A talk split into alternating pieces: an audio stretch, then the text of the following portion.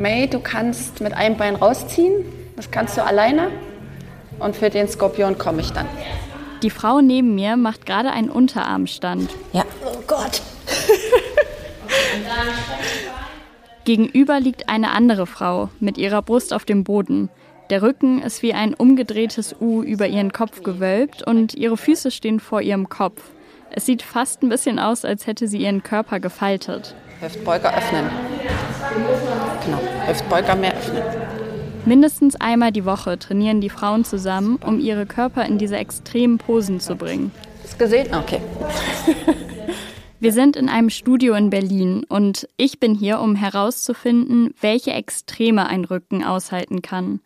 Die Leute, die sich hier so stark verbiegen können, heißen Schlangenmenschen oder auch KontorsionskünstlerInnen. Ich liebe auch so Leute zu schocken. So, ich finde es so cool, wenn man so, weil irgendwie hat es was sehr ästhetisches, aber halt irgendwie auch dieses gruselige.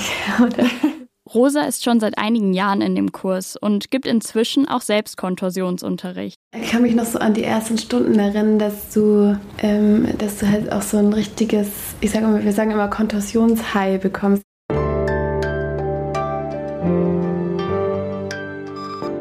Ich bin Max Rauner und begleite Sie heute mit durchgedrücktem Rücken hier durch den Zeitwissen Podcast. Rückenschmerzen sind ein Volksleiden, das leider oft falsch behandelt wird. Wie kann man Rückenschmerzen vorbeugen und was soll man tun, wenn sie auftreten? Wir haben den Bewegungspapst Ingo Frohböse besucht, der sich unlängst selber zwei Wirbel gebrochen hat, und mit einem Orthopäden der Uniklinik Köln über unnötiges Röntgen gesprochen. Und Nina Lennartz war bei den Schlangenmenschen und hat recherchiert, was bei Rückenchecks gemacht wird. Nina, du hast selbst Rückenschmerzen. Was sind das genau für Schmerzen? Im oberen Rücken habe ich die vor allem, also an den Schultern und auch im Nacken. Und ich habe schon eine kleine Selbstdiagnose auch gestartet. Mit ich, Google?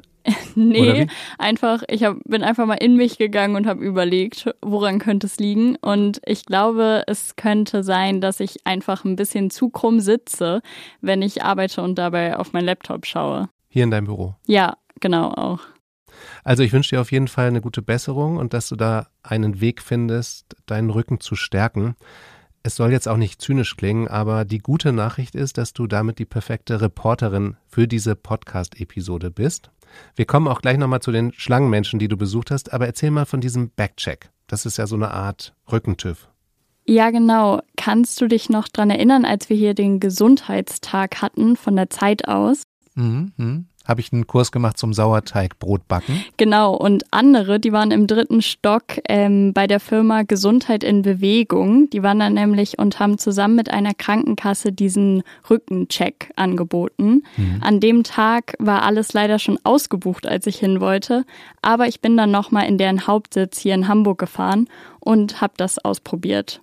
Da sieht's ein bisschen aus wie in so einem Gerätelager. Eigentlich werden die Backchecks ja auch nicht dort vor Ort gemacht, sondern eben im Rahmen von so betrieblichen Gesundheitsmaßnahmen. Also so wie hier im Zeitverlag, weil Arbeitgeber ein Interesse daran haben, dass die Angestellten nicht wegen Bandscheibenvorfall ausfallen. Genau, da kann ich dir auch noch mal eine Zahl nennen. Denn die Versorgung von Patientinnen mit Rückenschmerzen und deren Fehlzeiten kostet Deutschland fast 50 Milliarden Euro im Jahr. Wow, das ist eine Menge. Und damit du nicht eines Tages auch dazu gehörst, haben die sich also dann deinen Rücken mal angeschaut. Ja, genau, dieser Backcheck, das sieht eigentlich aus wie ein großes Fitnessgerät.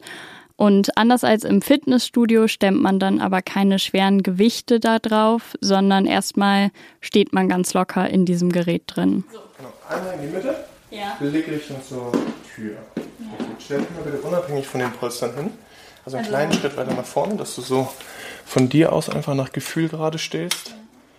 Und ich gebe dir die Polster jetzt mal als Halt, als Stütze. Hier einmal in die Kniekehle. Der Sportwissenschaftler Hendrik Menger hat den Rückencheck mit mir zusammen gemacht. Er hat verschiedene Stützen dann erstmal eng an meinen Körper gelegt, an die Kniekehle, den unteren Rücken, vor den Bauch und vor die Brust und auch noch zwischen meine Schultern. Die Arme einfach seitlich hängen. Und du kriegst jetzt von hier vorne nochmal ein Polster. Das wird ein bisschen kuscheliger. Ja. Falls es unangenehm wird, sagst du mir Bescheid, okay. ja? Komisch an, man ist so eingespannt. Ich stehe also in dem Gerät, vor und hinter mir sind Polster und als erstes haben wir dann den Kraftwert der Muskeln getestet, die für die Rückenstreckung verantwortlich sind. Also die Muskeln im unteren Rücken, im Po und in den hinteren Oberschenkeln. Das heißt, du schiebst gleich, wenn wir die Messung starten, immer die Hüfte hier vorne gegen, mhm. spannst die Gesäßmuskeln an mhm. und gehst dann nach hinten in die Streckung, so stark du kannst, mit maximalem Druck hier gegen. Okay. Ja? Ich habe dann also mit aller Kraft meine Schultern in die hinteren Polster gedrückt und nach ein paar Sekunden hatten wir schon einen Kraftwert. Nimmst fast das Gerät auseinander. 39 Kilo ist schon sehr ordentlich.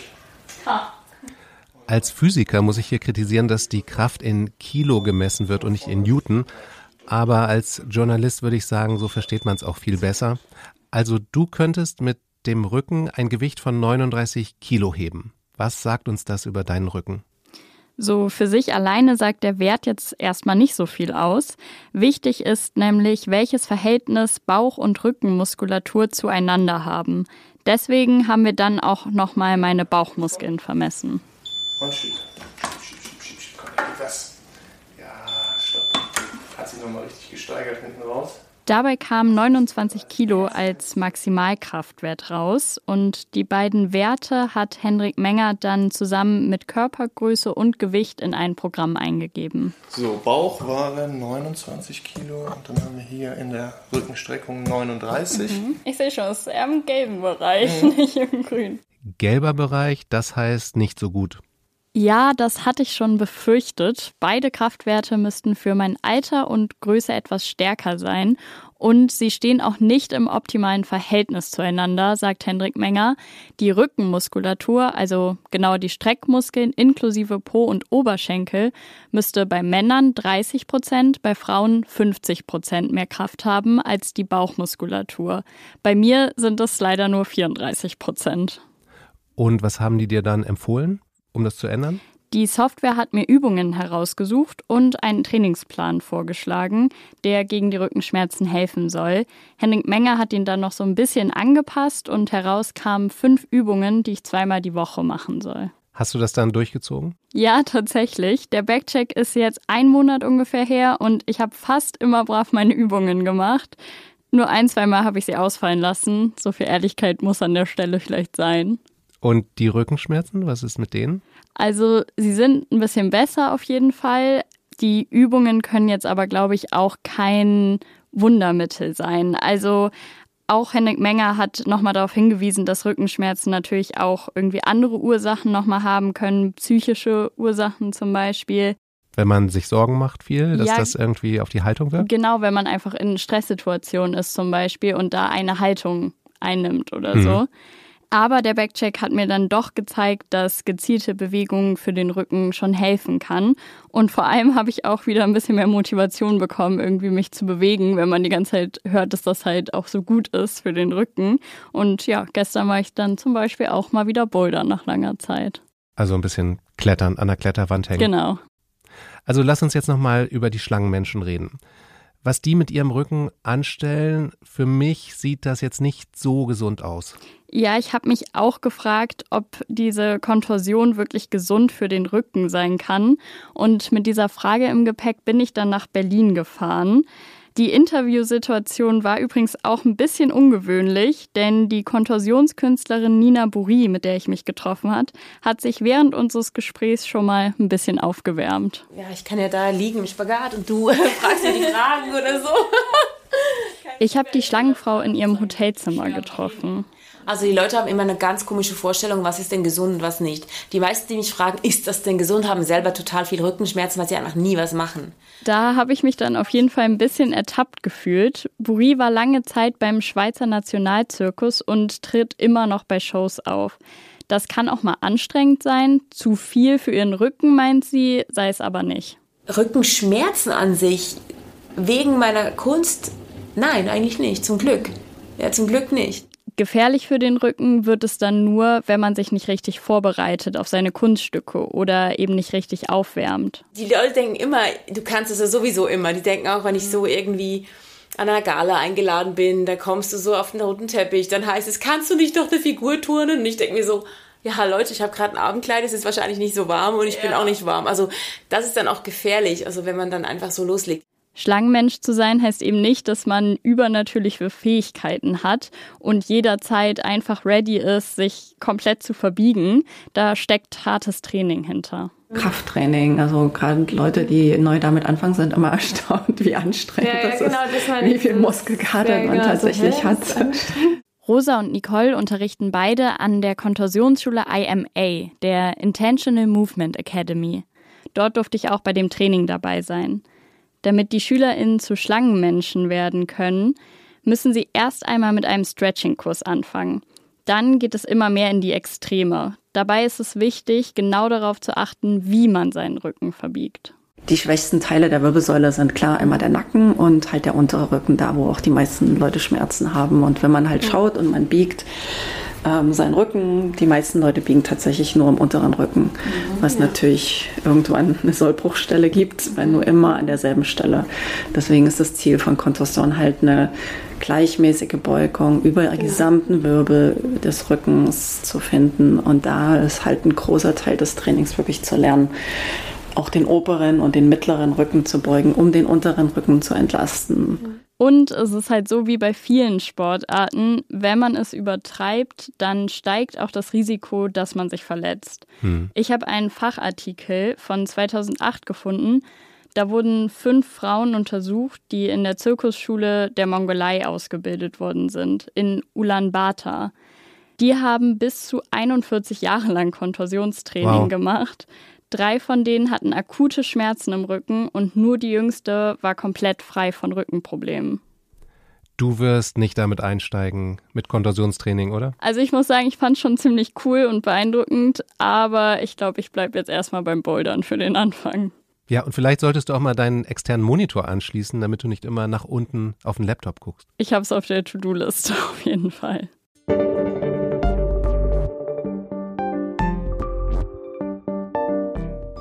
Ich habe nichts gemacht. Muskeltraining mache ich jeden Tag. Das ist der Sportwissenschaftler Ingo Frohböse. Ansonsten mache ich, ich mache nur Muskeltraining. Und waren das nicht ungeheure Schmerzen? Ja, stechende Schmerzen, ist klar. Aber das ging weg. Ich lasse da keinen dran. Und der erzählt meiner Kollegin Hella Kemper von einem schweren Sturz. Ja, also Ingo Frohböse, der ist begeisterter Sportler sowieso, aber auch vor allen Dingen ein Mountainbiker.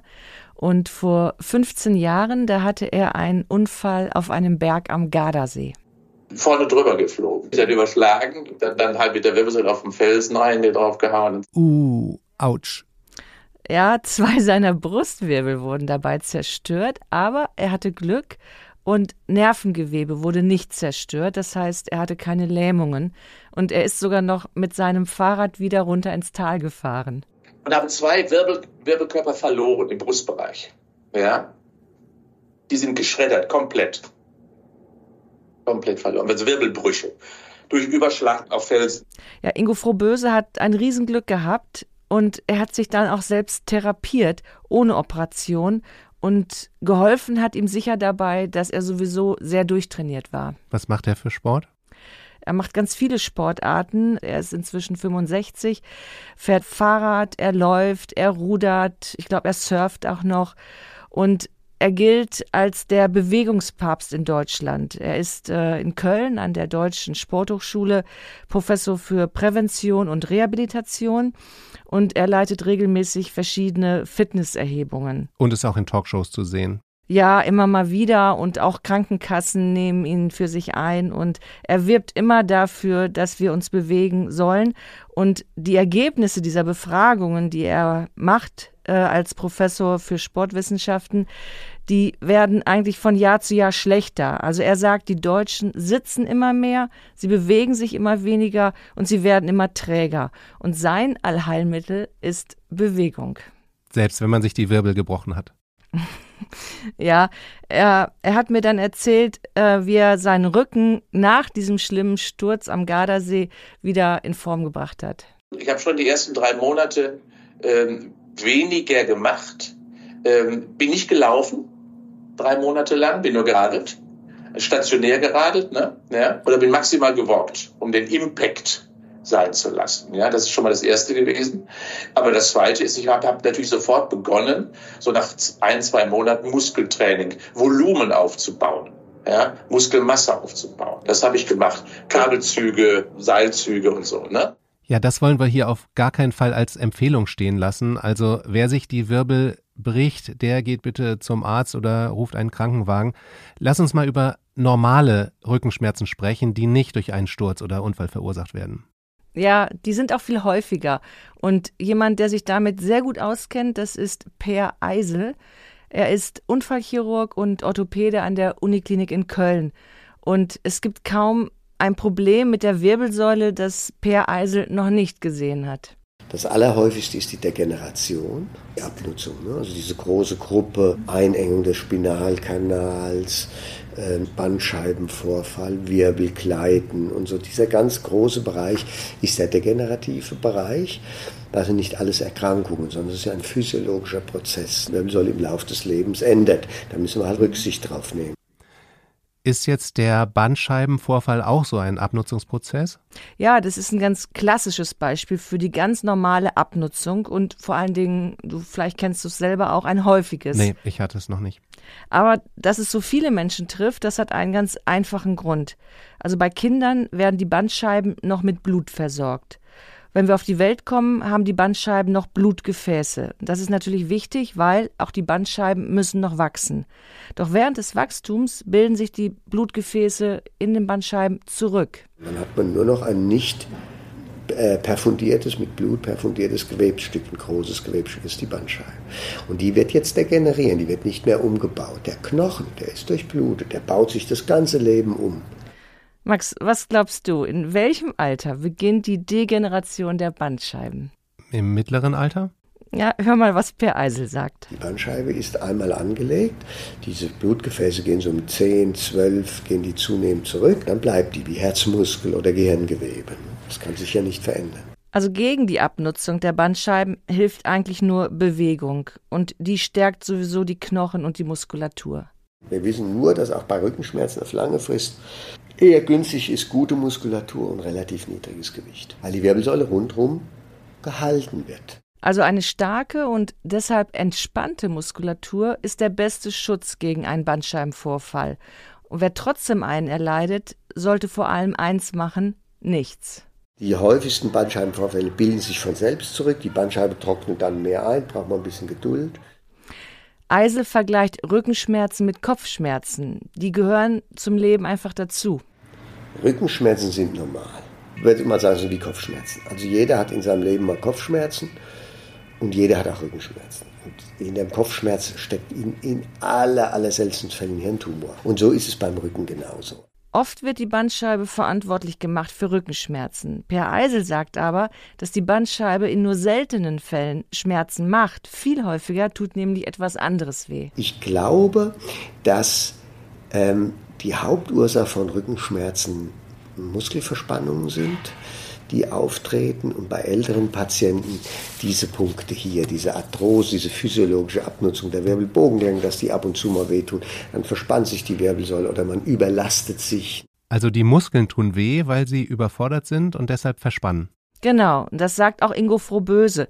Der vergleicht Rückenschmerzen mit einem Schnupfen. Aber das ist einfach nur ein Schnupfen durch Verkühlung oder Verspannung, die dann das Zusammenspiel von Muskel und Nerv quasi in die Schmerzsymptomatik führt. Okay, das klingt ein bisschen harmlos, obwohl die Schmerzen manchmal sehr heftig sind. Aber wir halten fest, dass die Bandscheiben oft zu Unrecht verdächtigt werden, Rückenschmerzen auszulösen. Genau. Häufiger sind Muskelverspannungen die Ursache. Was hilft gegen Verspannungen? Na, da gibt es auch ganz unterschiedliche Philosophien. Der Unfallchirurg und Orthopäde Per Eisel, der empfiehlt Entspannung. Autogenes Training ist klasse.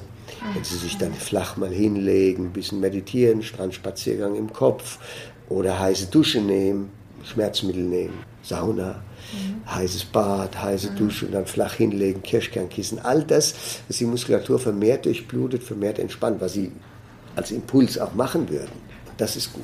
Der Bewegungsfanatiker Ingo Frohböse glaubt da eher an das Allheilmittel Sport. Bewegung, Bewegung, weil Muskeln und gerade auch Fasziengewebe hängt an der Bewegung, weil nur darüber die Versorgung, die Geschmeidigkeit und damit auch die Gelenkernährung zum Beispiel stattfindet. Stellen Sie sich mal vor, auch diese kleinen Gelenke haben ja Arthrose.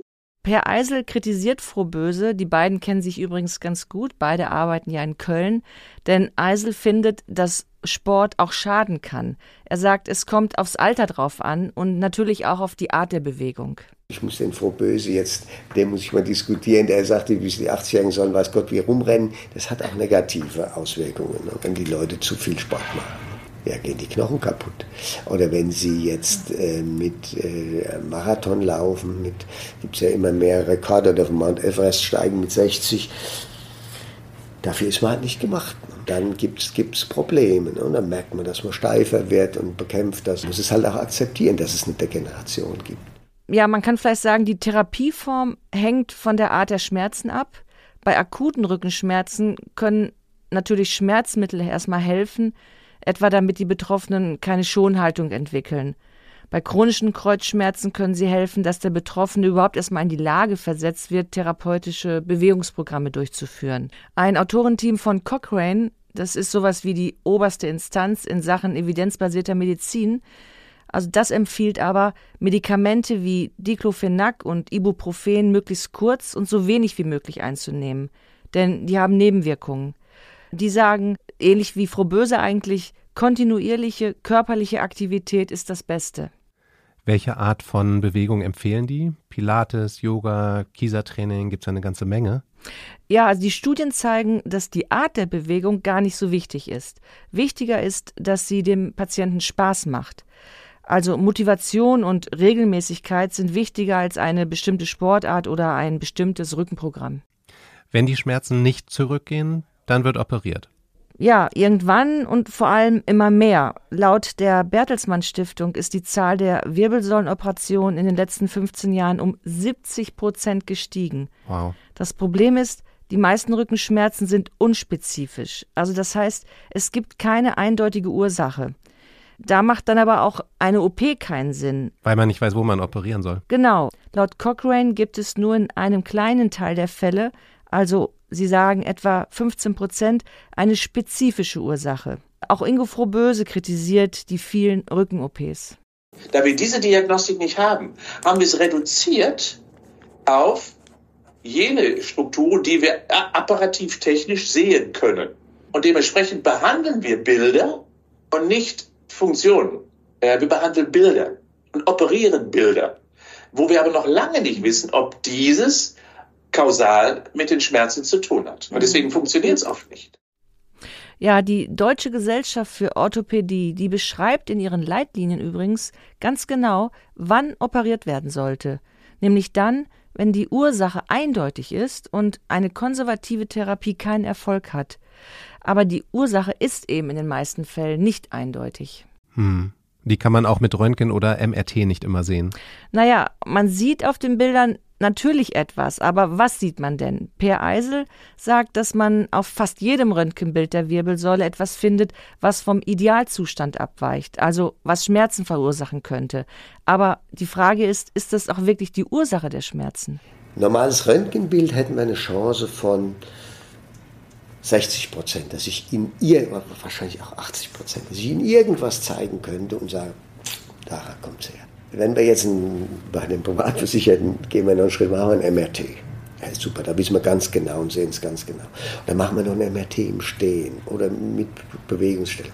Da finde ich bei jedem was. Wenn jetzt Nina zum Beispiel zu ihrer Orthopädin geht und die möchte sie röntgen, soll sie dann sagen, nee, das mache ich nicht? Ich habe ja gerade Hella Kemper im Zeitwissen-Podcast gehört. naja, okay, die Verantwortung übernehme ich jetzt nicht. Aber ich würde einfach mal in, in die Leitlinien gucken. Also wenn Rückenschmerzen länger als sechs Wochen bestehen, dann sollte man die auf jeden Fall radiologisch abklären. Also Röntgenbild machen oder MRT. Vor allem, wenn jemand in seiner Vorgeschichte Hinweise auf einen Tumor, einen Sturz, also einen Bruch vielleicht, eine Osteoporose oder eine Entzündung hatte, dann sind ein Röntgenbild oder ein MRT absolut sinnvoll. Hella Kemper war das mit ihrer Recherche über Rückenschmerzen und was man dagegen tun kann. In der aktuellen Zeitwissen-Ausgabe erfahren Sie in Ihrem Text über den Rücken, warum die Brustwirbelsäule die gutmütige heißt und die Lendenwirbelsäule die beleidigte Leberwurst.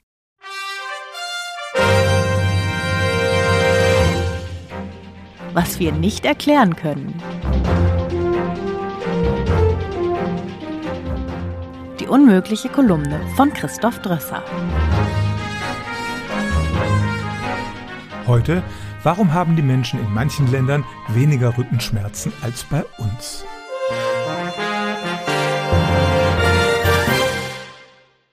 Gerade ist eine große internationale Studie erschienen, die für alle möglichen Krankheiten deren internationale Verteilung im Jahr 2021 auflistet. 619 Millionen Menschen, fast 8 Prozent der Weltbevölkerung, leiden demnach unter Schmerzen im unteren Rückenbereich, und da sind die Babys und Kinder mitgezählt. Das Problem. Aber die Rückenschmerzen sind nicht gleich verteilt auf der Welt.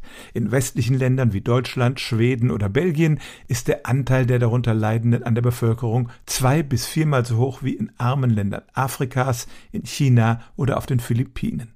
Woran liegt das? Was wir schon wissen. Eigentlich sollte man ja denken, dass die ländliche Bevölkerung in armen Ländern eher mit Rückenproblemen zu kämpfen hätte. Die Menschen müssen schwer arbeiten und dabei große Lasten schleppen, sie gehen nicht mit 65 in den Ruhestand, die Gesundheitsversorgung ist lückenhaft. Lange Zeit wurde diese These auch vertreten, aber nun zeigt Studie für Studie, dass das nicht stimmt. Die Länder mit den meisten Rückenleiden liegen in Europa, Nordamerika und Zentralasien. Wenig Schmerz herrscht in Ost- und Südostasien sowie in Ozeanien. Was wir nicht erklären können. Die naheliegendste Erklärung für diese Diskrepanz, die Rückenleiden nehmen mit dem Alter zu. Die westlichen Gesellschaften sind überaltert, während die Länder des globalen Südens eine sehr junge Bevölkerung haben. Aber auf die Idee sind die Epidemiologen auch gekommen und haben die Werte altersstandardisiert. Das heißt, sie haben die Zahlen so umgerechnet, als hätten alle Länder dieselbe Altersverteilung. Immer noch fast dreimal so viele Betroffene in Ungarn wie in Myanmar. Offenbar ist harte körperliche Arbeit gar nicht so schlecht für den Rücken, wie viele geglaubt haben. Die amerikanische Forscherin Esther Gokale, die selbst unter einer ledierten Bandscheibe litt, reiste nach Mittelamerika und Westafrika in Regionen mit sehr niedrigen Zahlen von Rückenleiden. Sie traf Frauen, die neun Stunden am Tag am Boden saßen und webten oder schwere Wasserbehälter auf dem Kopf transportierten aber ihre Wirbelsäule hatte nicht die für Westler typische S-Form, es war eher ein J, ein ziemlich gerader Rücken, der nur am Steißbein ein bisschen nach außen schwingt. Unsere übertriebene S-Form kommt daher, dass wir wenig körperlich arbeiten und viel sitzen und die Muskeln im unteren Rücken eher schwächlich sind. Andere Forschende verweisen auf unsere zunehmende Fettleibigkeit. Die Wirbelsäule kann einfach das wachsende Gewicht nicht mehr stützen. Aber auch im globalen Süden gibt es Regionen mit einer hohen Rate an Rückenleiden, die Städte, in denen die Menschen häufig in Sweatshops unter schlechten Bedingungen arbeiten. Und weil es in diesen Ländern eine Landflucht gibt und immer mehr Menschen in die Städte ziehen, rechnen die Epidemiologen mit einem steilen Anstieg der Rückenschmerzen in diesen Ländern. Die Untersuchungen zur internationalen Verteilung der Rückenleiden sind noch lückenhaft und die Erklärungen noch nicht wirklich befriedigend. Aus den Vergleichen könnten wir lernen, was wir an unserem Lebensstil ändern müssen, um einen gesünderen Rücken zu bekommen. Aber dazu sind noch eine Menge Forschungen nötig.